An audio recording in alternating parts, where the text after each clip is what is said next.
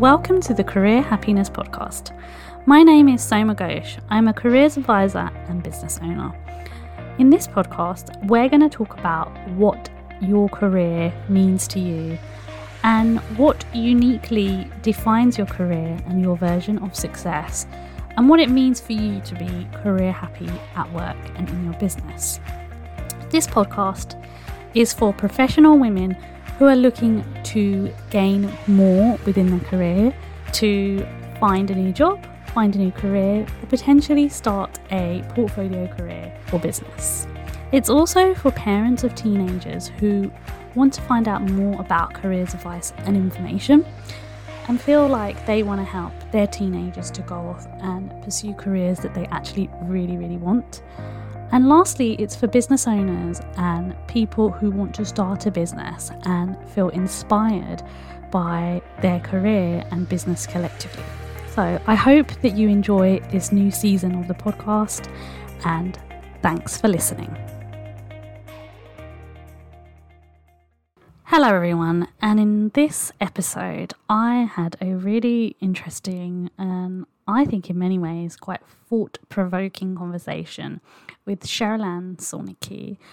And um, I actually discovered Cherylanne because one of her team got in touch with me and um, did a really good pitch um, to come on the podcast and told me a little bit more about what Cherylanne does. And Cherylanne has her own really um, great um, podcast called the Brilliant Balance Podcast.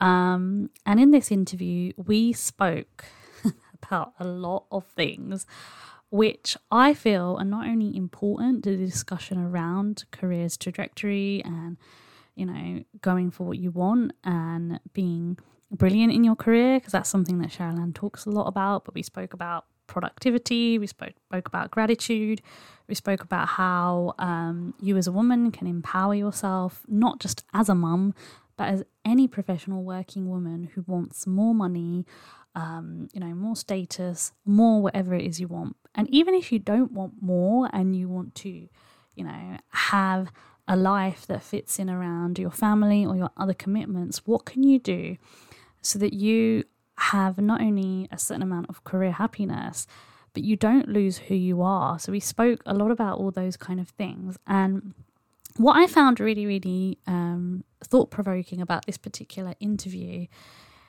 is that not only was it interesting to have another kind of stateside interview, it's the second one of uh, 2021, but also a lot of the themes that we spoke about, um, yes, some of them were linked to the pandemic that we're going through, but some of them have been more kind of highlighted because of the pandemic, you know, working from home, um, figuring out what you want, career change, all of those sorts of things. So I really enjoyed having this conversation with Cherylanne. And if you want to stay tuned and find out more, I would definitely recommend it because I not only felt more inspired speaking to someone like Cherylanne, but it was nice to have a conversation with someone who really, really understands what's going on in the career space, but also I think fits very fit very very kind of well into what I'm trying to do with the career happiness podcast. So I really hope that you um, take some time to listen to this one and really listen to what Cherylanne is saying, but also make sure that you be mindful of the fact that if you are feeling a little bit overwhelmed by things, it's okay. It's okay to feel that way. You know, we're all human. And I speak about that a lot on this podcast, as you already know. The last episode that I did was all about chronic illness. And um, it was a very vulnerable episode because I shared some things that I'm personally going through.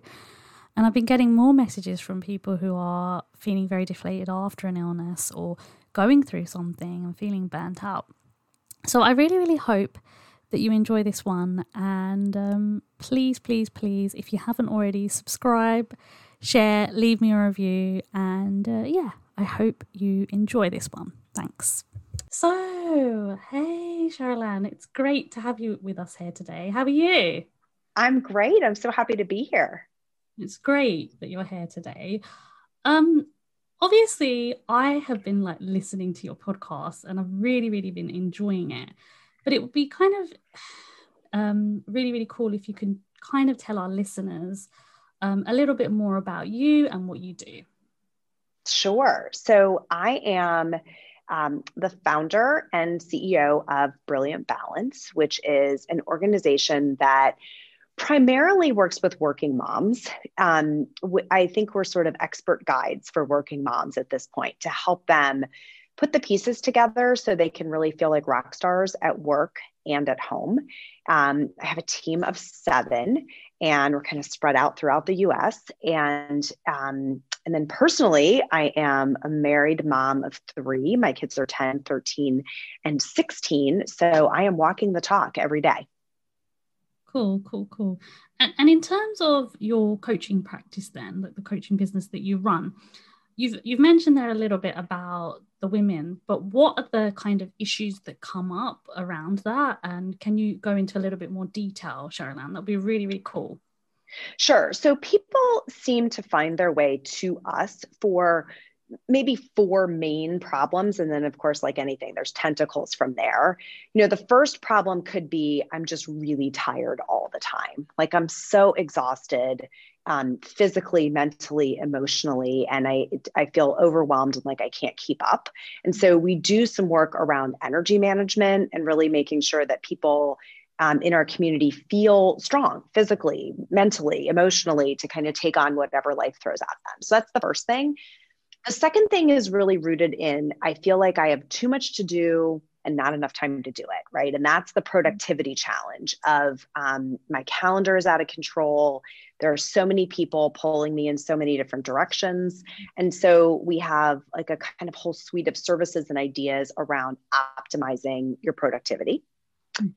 The third would be the what do I want to do with my life problem, you know, like the a midlife pivot, um, a sense of purpose or mm-hmm. calling, where there's this sense of, you know, if I'm going to work this hard, it better matter, you know, it better be for.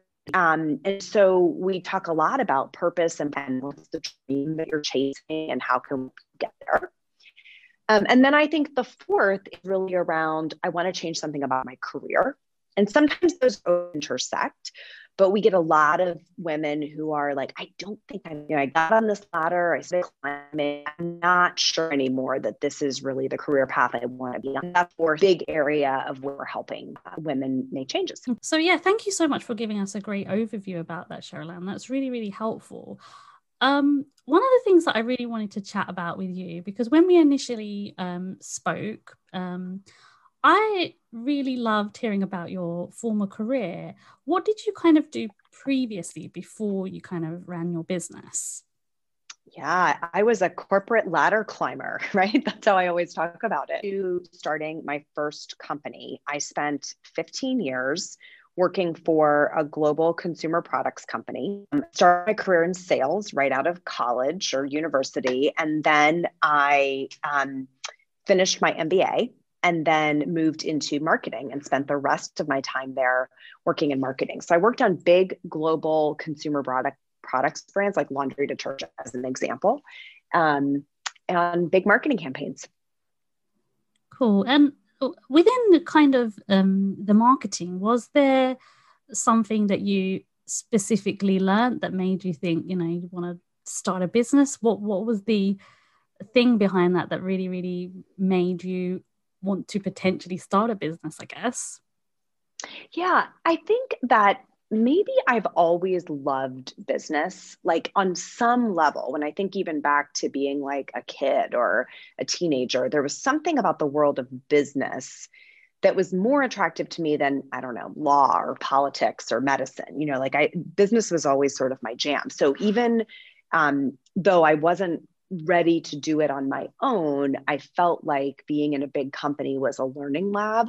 Um, getting an MBA was a learning lab of, you know, how to run a P&L and uh, what drives consumer behavior and how do you build a concept that's marketable. And, you know, you, get to really look at business from a 360 degree perspective. Um, and then the shift was really, um, I wanted a, uh, two things. I wanted more control over the outcome right? So I wanted speed to market and I wanted to be able to execute the ideas that I thought were exciting.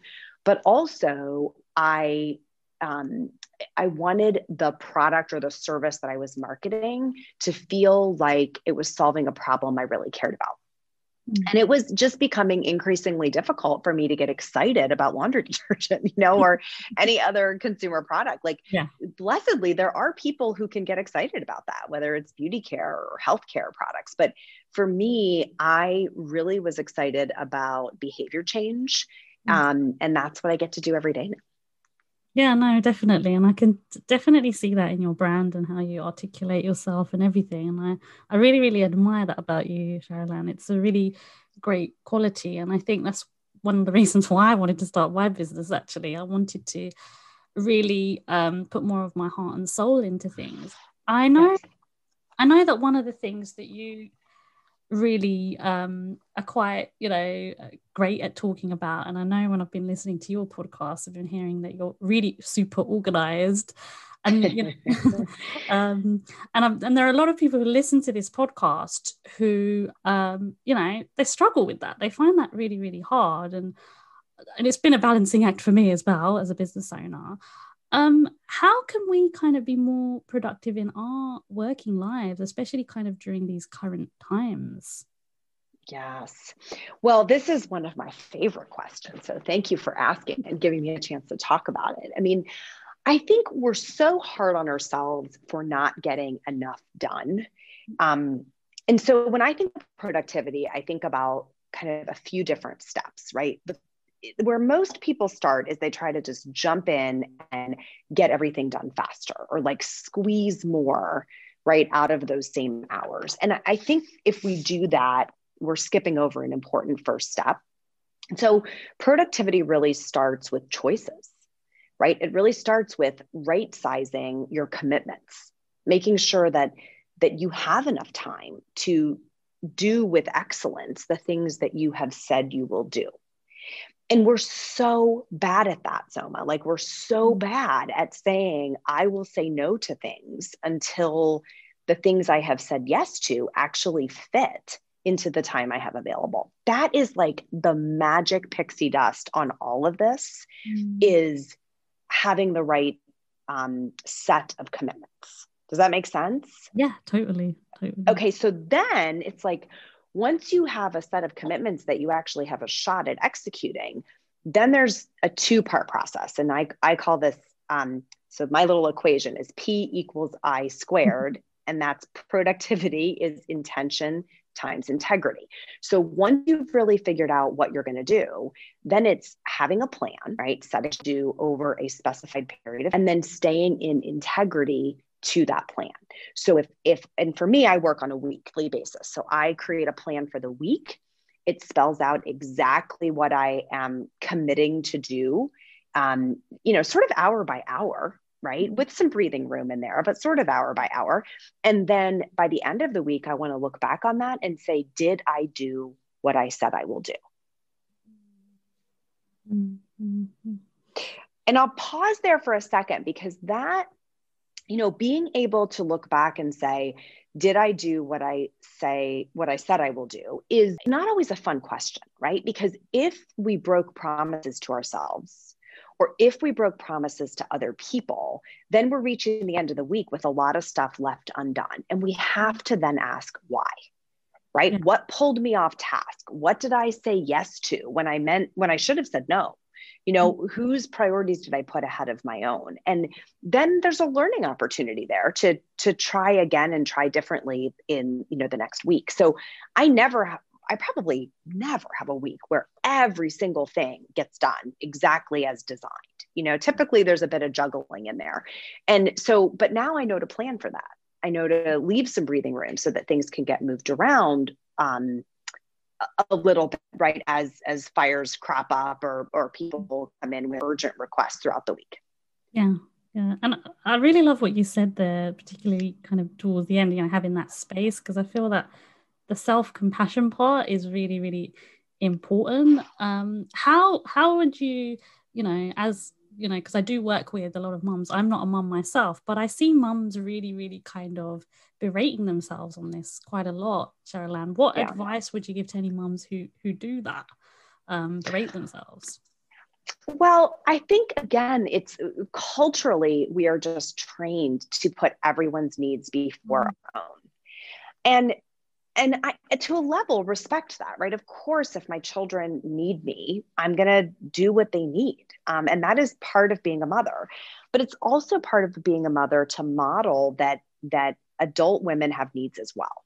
Yeah. Right. And depending on the age of your children, to, to teach them that so that they can go on and respect that same dynamic as adults and mm-hmm. to teach them the same practice of saying no like how do we expect them to say no to all the extracurricular activities and all the things that could compete for their time and attention and keep them up till two in the morning right as they get older if if we're not modeling that as we go so typically what i hear women say gets in the way is guilt right i feel guilty for saying no to them um, or I go them in every activity they want to be in.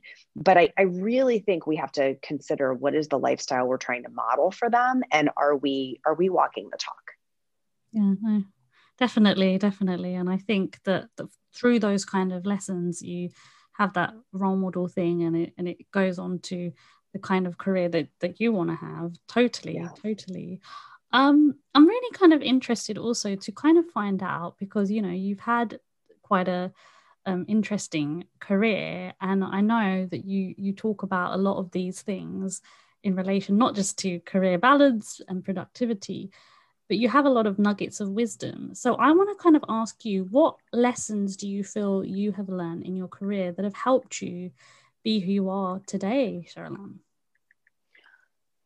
So, my gosh, um, so many. I think one thing that I think about a lot is early in my career, I I would have said I was someone who was really afraid of failure. Um, you know, I definitely wanted to play everything safe. I didn't want to take risks. Um, failure was hard, and and I think the reframe that I've learned throughout, you know, my corporate career and certainly in my entrepreneurial life is that, you know, failures sort of imply finish lines, right? Mm-hmm. If, if we're going to assess, did we win or lose? Did we succeed or fail? The implication is that we're standing at a finish line. And my reframe is what if we're just standing at a milestone, you know, a marker, a lap marker along the journey? And then what we're doing is we're assessing what will I do differently as I go on from here. So I can't even tell you how powerful that's been to to lay down the fear of like the pit stop, you know, the check-in point where you're saying, um, what will I do differently from here? What will I change? What do I need to retool for this next leg, right, of the race? And that, of all the lessons that I've kind of unpacked in my career, I think that's probably the one that's the most powerful day to day. So I think that when I look back on my whole career, I used to be really afraid of failure, right? Like terrified of taking a risk or doing anything that might um, cause me to fail. And and as I look back on it now, it's the change that I've made is to not think of um, the end of each effort as a finish line, but to think of the end of each effort as like a milestone, you know, a lap marker in the race. so in each of those instances, I get the chance to regroup, to see what I've learned from the experience and then to kind of run the next lap. So it's so different. I can't tell you how powerful that's been mm-hmm. to not think about, oh, I'm at the finish line, collapsed and having lost. You know, mm-hmm. instead, it's I'm at this resting place where I'm going to get a drink of water and kind of assess what's happened and then get myself back on the road. That that shift has been everything in my corporate life, but also certainly as an entrepreneur. I love that because I think it's all it's all about making sure that you, you know, take those steps, see what you learn, reflect, and keep on going. It's really, really, really yes. um, wise words. Thank you so much for sharing that, Cheryl. Sure. Hmm. Um, one of the things that I really, really loved um, when I was um, looking into the kind of questions I was going to ask you is um, this thing around gratitude. I practice gratitude a lot, and I think gratitude is the thing that's been keeping me sane during the pandemic, if I could be honest, because mm-hmm. oh, we all have a lot to be grateful for right now, right? Mm. Absolutely. Mm.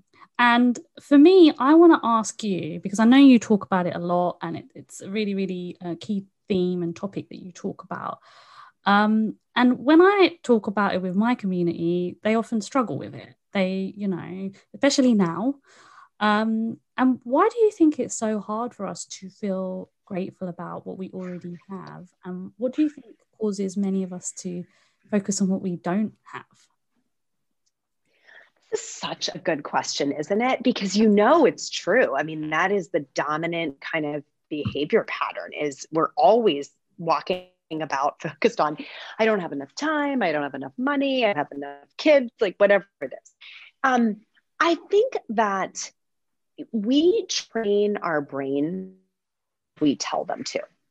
So when we're really focused on where we're trying to get to or you know the the gap between where we are and where we want to go then it's like all we see is the gap gratitude as a practice retrains us to focus on what we already have mass like the blessings that are in our lives and so then our brain is trained to go and look for that Mm. It doesn't change anything about the gap. The gap still exists, right? But the the emphasis of where like more of our mental energy and our emotional energy are flowing shifts and it shifts so immediately through that practice of gratitude. So um I think also sometimes we worry that if we're this is like a little bit deeper, but if we're grateful, too grateful for what we already have, that we'll somehow take our uh, our foot off the gas like we'll slow down right mm-hmm. and we won't keep striving we won't keep reaching for what's next if we get like complacent yeah. um in my experience it doesn't work that way you know in, in my experience a, a, robust gratitude practice actually fuels you to keep going. It's like you can be grounded in gratitude and still striving for what's next um day, day in and day out. Mm, no definitely definitely. And i think it's all about making sure that the and what you said towards the end about the feeling of of, of guilt. I, I know that i've felt that sometimes. How what advice would you give in terms of combating that? I guess the the, the guilt feeling or feeling oh you know i'm being i'm feeling grateful for this but this is happening. How do you think we could handle that? Say more about that like feeling guilty that you have it better than someone else. Yeah is that what you mean yeah that's what i mean yeah like so mm-hmm. feeling guilty that maybe you you do have it better than someone else or yeah. for example you know during the times that we're in right now a lot of people are being laid off and maybe some yes. people are looking at others and comparing and going oh you know they've still got their job and i haven't that that guilt mm-hmm. what advice yes. would anyone feeling that and i i think it's it's a paradox but to me that's all the more reason mm. to be grateful you know all reason to acknowledge the the security or the safety or the blessings that you do have is because not everyone has been given those. So if you think about it, when we focus on lack, we're looking at people who are ahead of us. The, the, the inherent benchmark is like mm. someone who has more than us. And we think, well, why, why don't I have that? You know, why don't I have a business that size? Why don't I have, you know, why can't I fit into that size jeans? Why do I not have a house that big? Whatever it is that we think mm. someone else has it better. When we focus on gratitude, we almost instinctively shift our focus in the other direction. And we realize like so many people would trade for our circumstances. So yes. I think it, it is, it actually dissipates the guilt to sit mm-hmm. in gratitude for what we have. And then, you know, I sort of live by the the motto that um, and this is biblical, but to those who much is expect to those who much is given, much is expected. Mm-hmm. So to say like if i have all of these blessings and if, if my life is this rich like what am i going to what does that source what can mm-hmm. i give from that um, to others and and how can i be of service yeah I, I really love what you said there about the service because i think sometimes we get too caught up in you know, if I do this, will I get this back? And those kind of things. And when the kind of deep conversations I've been having with my clients is they just they feel very, very drained because of all the energy we're having. And we should be trying to help others and we should be trying to come from a place of service. But I think the the debate is, you know, kind of how can you do that right now? But you can, and the way that you've explained it so succinctly, um, it, it should be more simpler. But I think it's more of a a habit that you can that you keep on practicing right until you get i think there. so i think so yeah mm-hmm. but thank you so much for sharing that because that's super helpful and it's also made me kind of think about gratitude in a different way as well because sometimes when i'm having a an off day i, I don't practice gratitude and being quite honest here on the podcast right and it's because i think you know why should I? But I think it's that muscle that you keep on building, um, which will really help the listeners. Um, obviously, um, you are a parent, and I know you you talk about balancing that as as a mum. Um, and a lot of the women that I've been kind of speaking to who are mums are feeling quite overwhelmed. I had a previous guest who I spoke to who was talking about, you know, the whole homeschooling situation and secret parenting and things like that. And I really wanted to kind of ask you, um, as a parent, what advice would you give to other parents who are feeling overwhelmed with the lockdown? And, you know, what's happened over the last year? Yeah. I mean, I have so much compassion for what the collective is dealing with right now. You know, the collective of working parents, the collective of humanity. Um, and I, I my advice I would give here is the same I've been giving to our community within Brilliant Balance, which is to be gentle with ourselves, right? Rather than harsh with ourselves. Um, we we are in a chapter that is not permanent. And I think where it starts to feel hopeless or overwhelming is when we start imagining that this is what it will be forever. And, and it will not, right? Pandemics by definition do not last forever right there is a light at the end of this particular tunnel mm-hmm. um, there is no system or solution to kind of in the short term make everything right because we're we've broken every system that was put in place to keep our typical lives you know on track right i mean mm-hmm. childcare systems and educational systems and even extended family support systems have just been broken apart at the seams out of necessity, um, but also temporarily.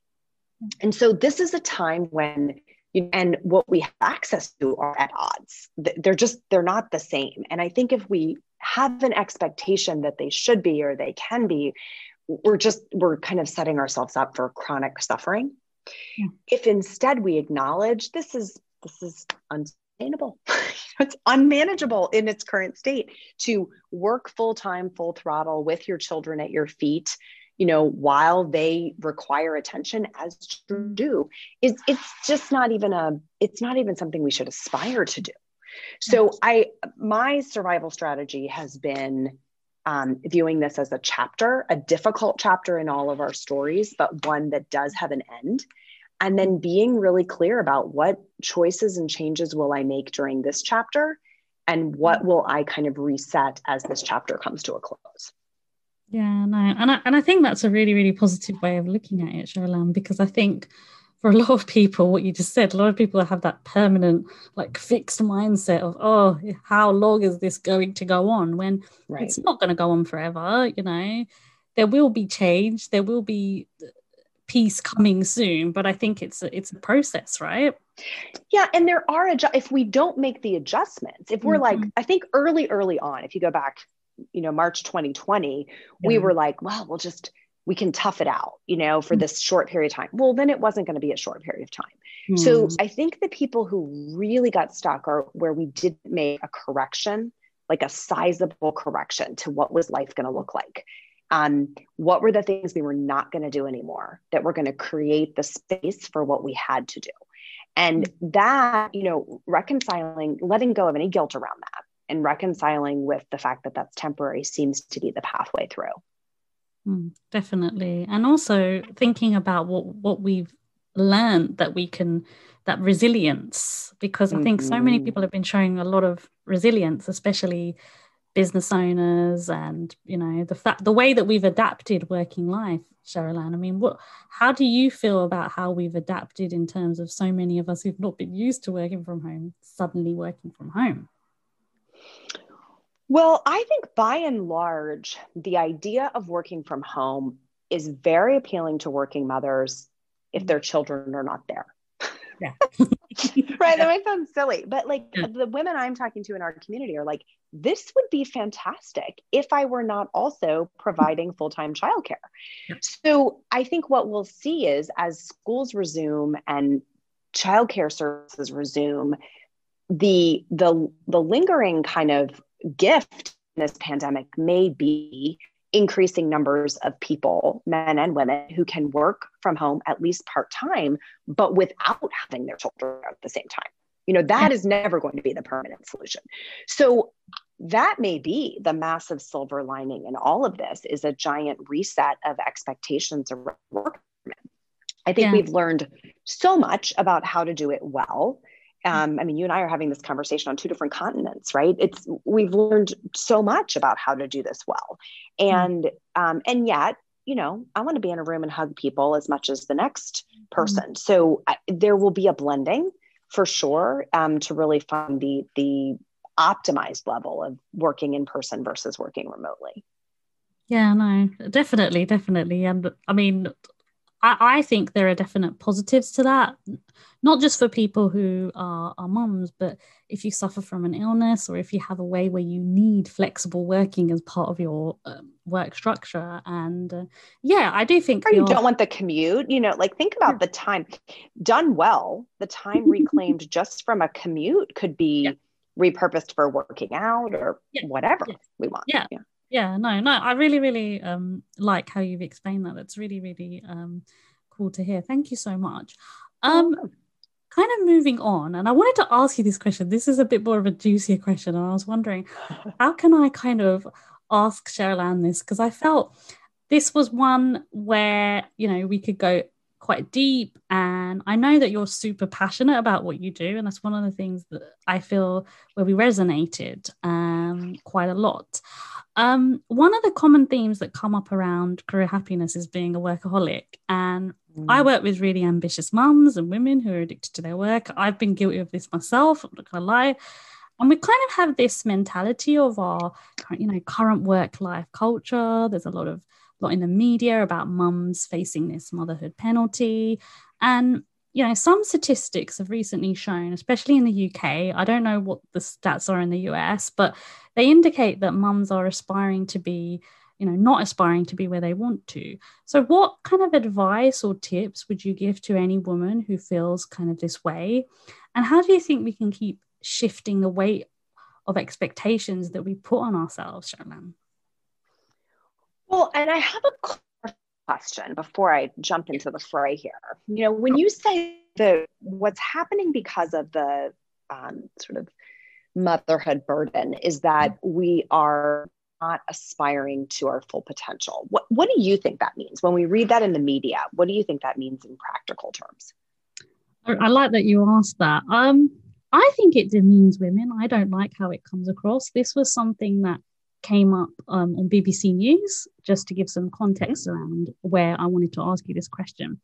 And there's a lady in the UK who is trying to campaign to help women get, especially mums, get better pay rises and to make sure that pregnant pregnant mums don't, you know, get sacked. So she's campaigning sure. for a really, really good cause.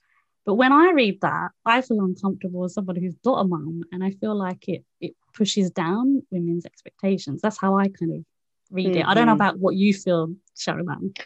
Yeah, and and you think what it means is that they're like taking themselves out of the race. Like, mm. well, you know what? I'm I'm being um I'm not being thought of as well as I could be. I'm not being considered for these so I'll just I'll just settle. I'll lower my expectations. Yeah. Okay. Mm. So, to the extent that we think this is a dynamic of the pandemic, right mm-hmm. of the fact that you have this sort of tension between the ideal worker and the good mom right that's the language i'm hearing a lot is you have you have the ideal worker which is stereotypically right they'll work all day, all night. They'll do whatever it takes. They don't have any responsibilities or desires outside of work. And then you have the good mom, which is quite the opposite, right? I'm devoted to my children. I'll do whatever my children want, even if it's at the expense of work. And, and so you have those two kind of hmm. caricatures at odds with each other.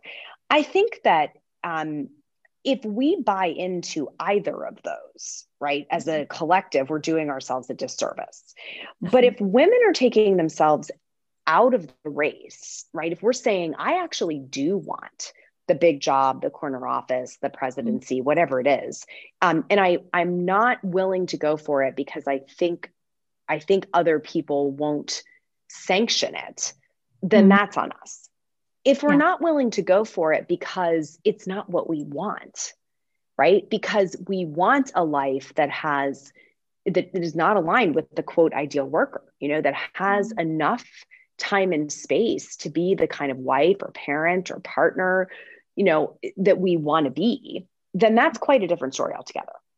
Yeah. You know, and I'm not sure how much the pan I, I think the pandemic has exacerbated this in the context yeah. of our children are visible you know if we're on a zoom and and the kids are in the like they're mm-hmm. visible and so it's this chronic reminder but mm-hmm. that is temporary again mm-hmm. that is rooted in the fact that uh, the support systems of schools and yeah. childcare have d- disappeared during the pandemic as they come back online i think we will see that kind of ebb back to its rightful place does that make sense no, no, no, that totally makes sense. And the other thing that I just want to add to that, because it'd be interesting to know your opinion on this, because I know that you're super passionate about this as well, Cheryl is the other thing that a lot of stats have been showing is that, you know, compared to our male counterparts, mums are facing this thing where they're in lower paid jobs and lower paid, you know, they, they're basically getting lower paid and they have to compromise on that when they're um when they're a mum. And I love how you said,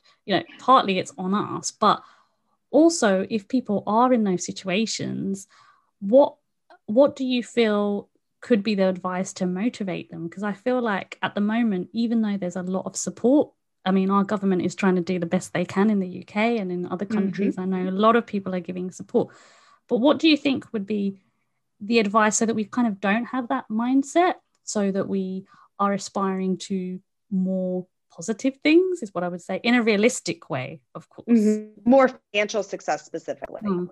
Yeah. Yeah. I mean, I think that's the line in the sand, right? It, mm. I think if you really ask, you don't even have to be a mom, any busy working professional, right, who has a life outside of work. Mm. What do they really want? It's like, I want to be really well compensated for my contributions.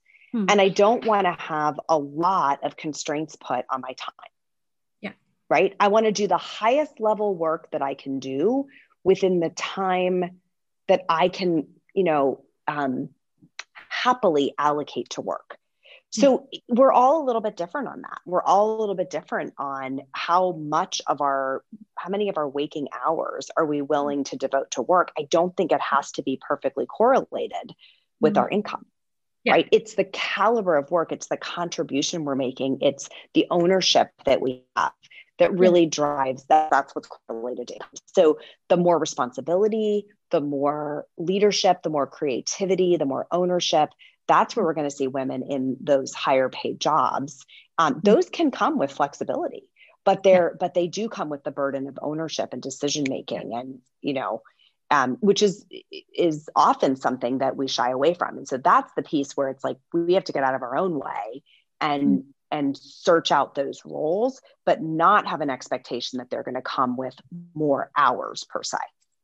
Yeah, no, this it's, really really interesting what you're saying there, and I think it's also about how you approach things, and that I, I do think there is some context around some of these stats, but sometimes with statistics, you know, what ends up happening is that it can outweigh the women who are doing really really well and actually you know aspiring to greater things and i think there is this debate around that what you just said that you know you don't have to be a mum you can be any ambitious woman who who wants more basically. Yes.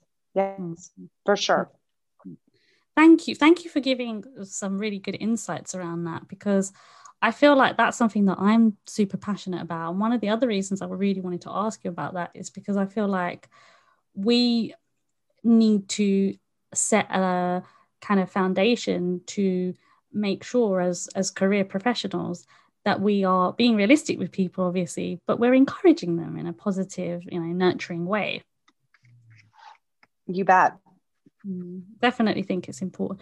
So um Cherylanne where can people connect with you um online? And how can they kind of follow in the conversation with you um after this podcast interview today Yes. Well, I thank you for asking. I think since you're already listening to a podcast, it might make sense to just jump over to check out my podcast, um, which is called Brilliant Balance. Super easy to find in any podcast service.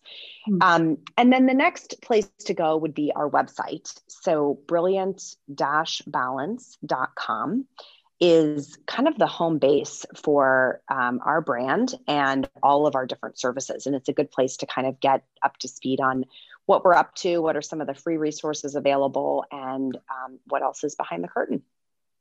Awesome, awesome. Well, I'll make sure that I put all of those in the show notes for everybody so that they can go and check them out. But in terms of social media, is there any particular platform where you um, hang out more and people can kind of um, ask you questions or connect with you or find out sure. I feel like this is shifting a bit, but I on Instagram I'm at C Skolnicki. Okay, um, cool. That's it. That's a mouthful, but you can spell that one out in the show notes, maybe. And then um, at Brilliant ba- or for Facebook, it's Cherylanne Skolnicki. And then again, that's a lot of letters. Um, you can also just find Brilliant Balance on either of those platforms. Okay, then cool. I will make sure that I will add all of those in the links. But thank you so much for all your wise words today and everything that you have spoken about with us today. It's been a pleasure having you with us today. Thanks so much. It was great to be here. Thank you. Take care. Bye.